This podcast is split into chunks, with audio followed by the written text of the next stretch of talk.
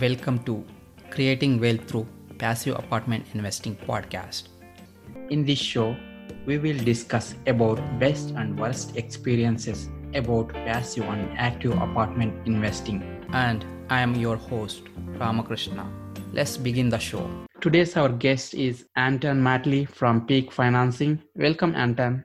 Thanks for having me, Rama. Thanks for being on the show. A little bit about Anton. Peak Financing CEO Anton Mattli has decades of experience in commercial and investment banking, private equity, and commercial real estate. After graduating from Zurich Business School in banking and finance, he held senior management positions at major financial institutions in New York, Tokyo, Hong Kong, and Zurich. Over the last 15 years, Anton has been advising family offices, high net worth individuals, as well as private investment funds, facilitating their direct investments in commercial real estate across Europe and the United States, including several hundred million dollars in multifamily developments and acquisitions. With that, Anton, would you like to add anything to your background? No, I th- appreciate it, Rama. I think you explained it well. Right. Uh, again, my strange accent is from Switzerland. So even though I have been living in Dallas and operating out of Dallas as a hub for the United States, I was born in Switzerland, grew up in Switzerland, but uh, right after school, shortly afterwards, uh, went to New York, worked there for five years, and then in Asia, in Tokyo and Hong Kong for almost eight years. And uh, now I'm I'm in Texas for the last last uh,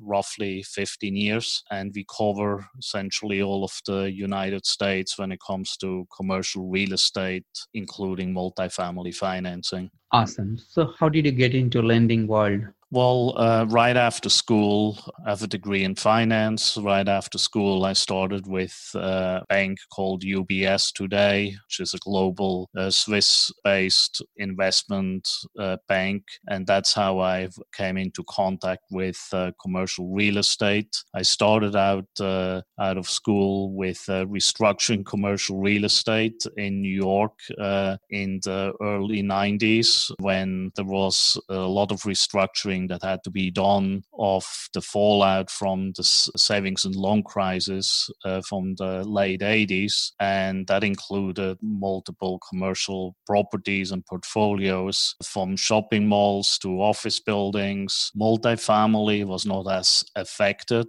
back then. There were only some, some issues there, but a, a big chunk of, of what was in distress was only shopping malls and office buildings. And again, that's kind of interesting interesting to see that in back then, right, everyone obviously now talks about the death of, of retail and all that. But the reality is already in the late 80s and the early 90s, there was a massive overhang of retail and large, large shopping malls. So it's uh, essentially, it has, after everything went back to normal for a couple of decades, it has caught up with us again. Obviously, this time it's very different because of the technology changes that uh, shoppers are going through. Awesome. So, and you have vast experience in the lending industry. So, would you like to share any of your experiences and few highlights in each decade? Yes. Uh, so, I have been uh, involved on the lending side with all the major asset classes, right? I mentioned shopping malls, office buildings, and some of the highlights only were during that restructuring phase. That's right out of the gate. Essentially, when I was tossed into it, is that never think that uh, values only go up, right? Value destroying element that we uh, have experienced, that we had experienced back then, was very severe. And we also have seen situations where groups and individuals bought properties out of distress and thought that they got a good deal. And later on, they realized that they still overpaid, right? And we saw that uh, in the doing that phase uh, in the early 90s, that that out of the fallout from the savings and loan crisis. But we saw it again even in 2010 and 11 when people still were willing to buy out properties and thought that they were getting them at, at a very good price. And that was particularly the case in 2009, I would say. And then they realized that they're still overpaid and they actually had to sell them again for a loss in 2011 and 12 and 13. So it's kind of a warning I would like to give, right? Uh, you never really know where, where a price is going to settle once the market turns uh, the other way. Right? Okay, awesome. Yeah. So now on the positive side, obviously, is that when you buy at the right price point, it is, uh, and as you know, many syndicators today and other investors that have uh, started to invest in, in multifamily in 2010, 11, and 12, and all the way over then the, the following years, uh, they were in a very good position because the market moved them up. So they had all the, the wind from the back, and that helped them a lot. And even the ones that were not really that good at it, they were still very successful because of the market uh, essentially supporting them massively and allowing significant mistakes. On the financing side, back then it was for a period, it was really tough to get financing for most commercial real estate there's, as we see it today with COVID 19, multifamily had the advantage to have access to agency lending. Until that point, agencies were not as strong of a player when it came to multifamily, but they only stepped in big time. And as we see today, again with COVID 19, the agencies have once again been able to essentially support the multifamily market, whereas in all the other commercial real estate asset classes, we still see a significant gap when it comes to lending choices. So here again, right, it's kind of uh, history repeats itself where we see that multifamily is definitely the asset class thanks to the agencies that make it m- much easier to find financing even during a relatively tough times. Awesome. Yeah, thanks for sharing that. So your company finances to which real estate asset classes? We finance all commercial real estate that is with a value roughly of a, a million and a half up. We focus on mostly on loan amounts that are at least 1 million. I would say most of the transactions we do are 2 million, 3 million and up. And that apart from multifamily, it includes uh, sub asset classes for multifamily, whether it's senior housing, student housing, mobile home parks, assisted living, and so on. And we also uh, cover offices, retail, hospitality. Right now, particularly retail, and even more so on the hospitality side, it's extremely difficult to get financing in place. But there are always opportunities for players players that have the ability to bring a significant amount of equity to the table to get financing done at a relatively uh, low leverage. Right? Okay. Yep. And your company focus on any specific markets? No, we cover all, uh, most of the United States. We essentially go where our clients go, right? So it uh, kind of shifts depending on where our clients are the most active uh, in. Obviously, when you look back, specifically talking about syndicators, it's not for for all the investors, but just uh, talking about syndicators since you are active in that segment. Certainly, Dallas and Texas, Dallas Fort Worth and Texas as a whole were, were kind of the starting point in multifamily syndication, right? And as the prices moved up in Dallas Fort Worth, some of the more experienced syndicators decided to seek out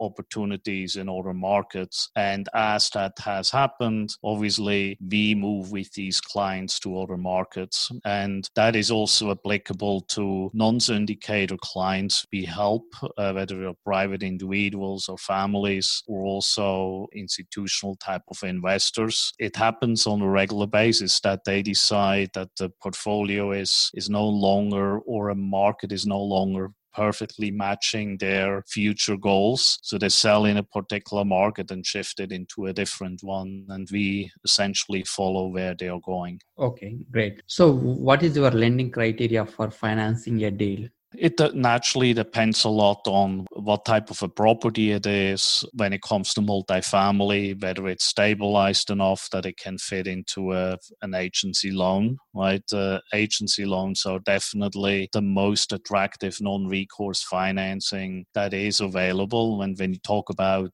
agencies, not just Fannie and Freddie, but also HUD loans, right? The HUD loans take quite a while to get done, anywhere between six to 12 months, particularly with COVID 19, demand for those programs have shot up quite a bit. But outside of that, we can do bank loans or bridge loans, private loans that are kind of quasi bridge lenders, um, a hybrid between bridge and hard money, if you want to call it that way, for really tough transactions. And obviously, the terms vary quite a bit when it comes to the agency loans. It, they are in the major MSAs, you're still able to get all the way to a, up to 80% and 1.2 debt service coverage. In most instances, it's 1.25. And as you move into smaller markets, the leverage may come down to 75% and the debt service coverage moves up to maybe 1.3. And if it's a really small market, it might move up all the way to 1.4. Right. With HUD, you're still able to get up to above the 80 mark,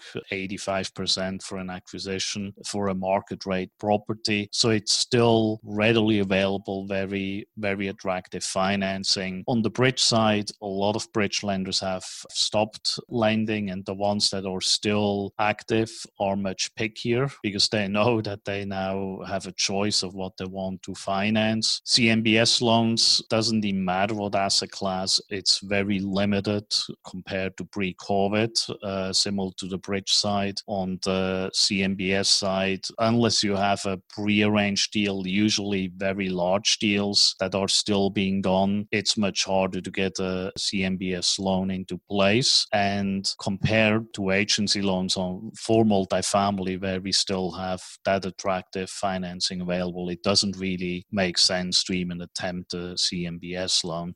And then the other alternative, if non if recourse is acceptable, I would say tend to be very aggressive. We also have seen credit unions still being very attracted to, to multifamily. So that option is also available. Obviously, the leverage there tends to be in the 70 to 75%. And the amortization, unfortunately, is also shorted between 20 and 25 years, usually.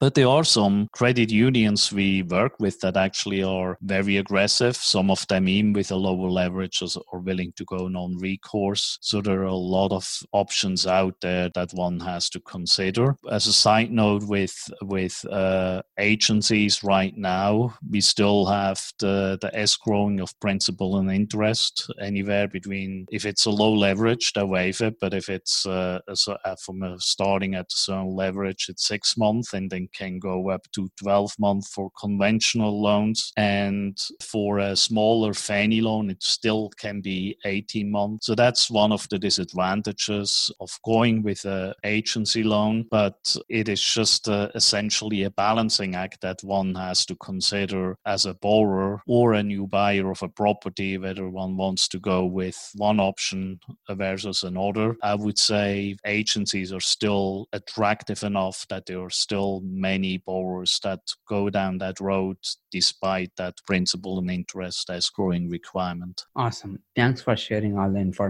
So, how do you qualify an investor for these deals? It varies. Uh, I would say there are two elements to it. One is the financial strength, and the other one is the experience. Right? When it comes to the financial strength, net worth and liquidity are two crucial pieces. Typically, the requirement is that the net worth is equal or higher than the loan amount, and the post closing liquidity, meaning after all, the down payment that is contributed by, by the sponsors of a deal and all the closing costs, that that is 10% or more than the loan amount. For some programs, it's a little bit lower, but as a general rule, I would just use that uh, 100% for net worth and 10% for, for post closing liquidity, as we call it. The beauty about this is, is that you can combine the net worth and liquidity for multiple individuals, which is much better compared to the residential side, where everyone is the, their own warrior and you cannot really tap into a financial strength from someone else. Now, on the experience side, there are some loan programs where the experience is not that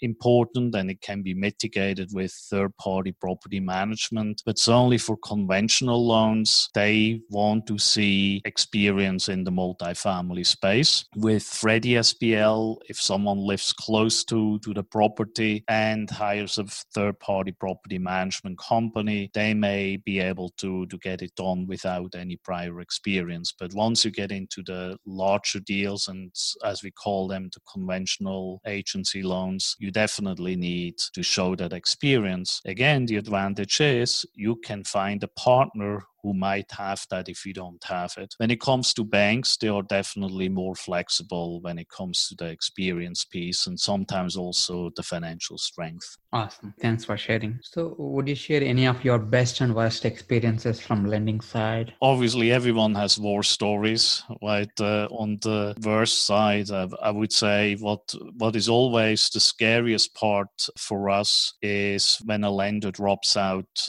at the last moment uh, for for any reason. And we have had uh, such situations in the past on on very few occasions, luckily, but it was usually driven by a misunderstanding of of the sponsorship group or misrepresentation by the sponsorship group of certain situations. So we have been able to overcome that situation after learning of these cases and having gone through these cases a long time ago by ensuring that we really understand what trigger points are for a particular lender to potentially, as we call it, retrade a deal, right? And we are doing the best that we are on top of it. And talking about the great experience or good experience, this is exactly where it then comes into play, right? We are approached on regular basis with a situation where someone had a loan in place or thought that they had a loan in place, it fell through and they need help. And these are really the best experiences for us when we uh, have a deal that needs to be rescued and we find a solution so that they still can close the loan. That is, I would say, gives us the, the biggest satisfaction because it's kind of that instant gratification we can create for for our clients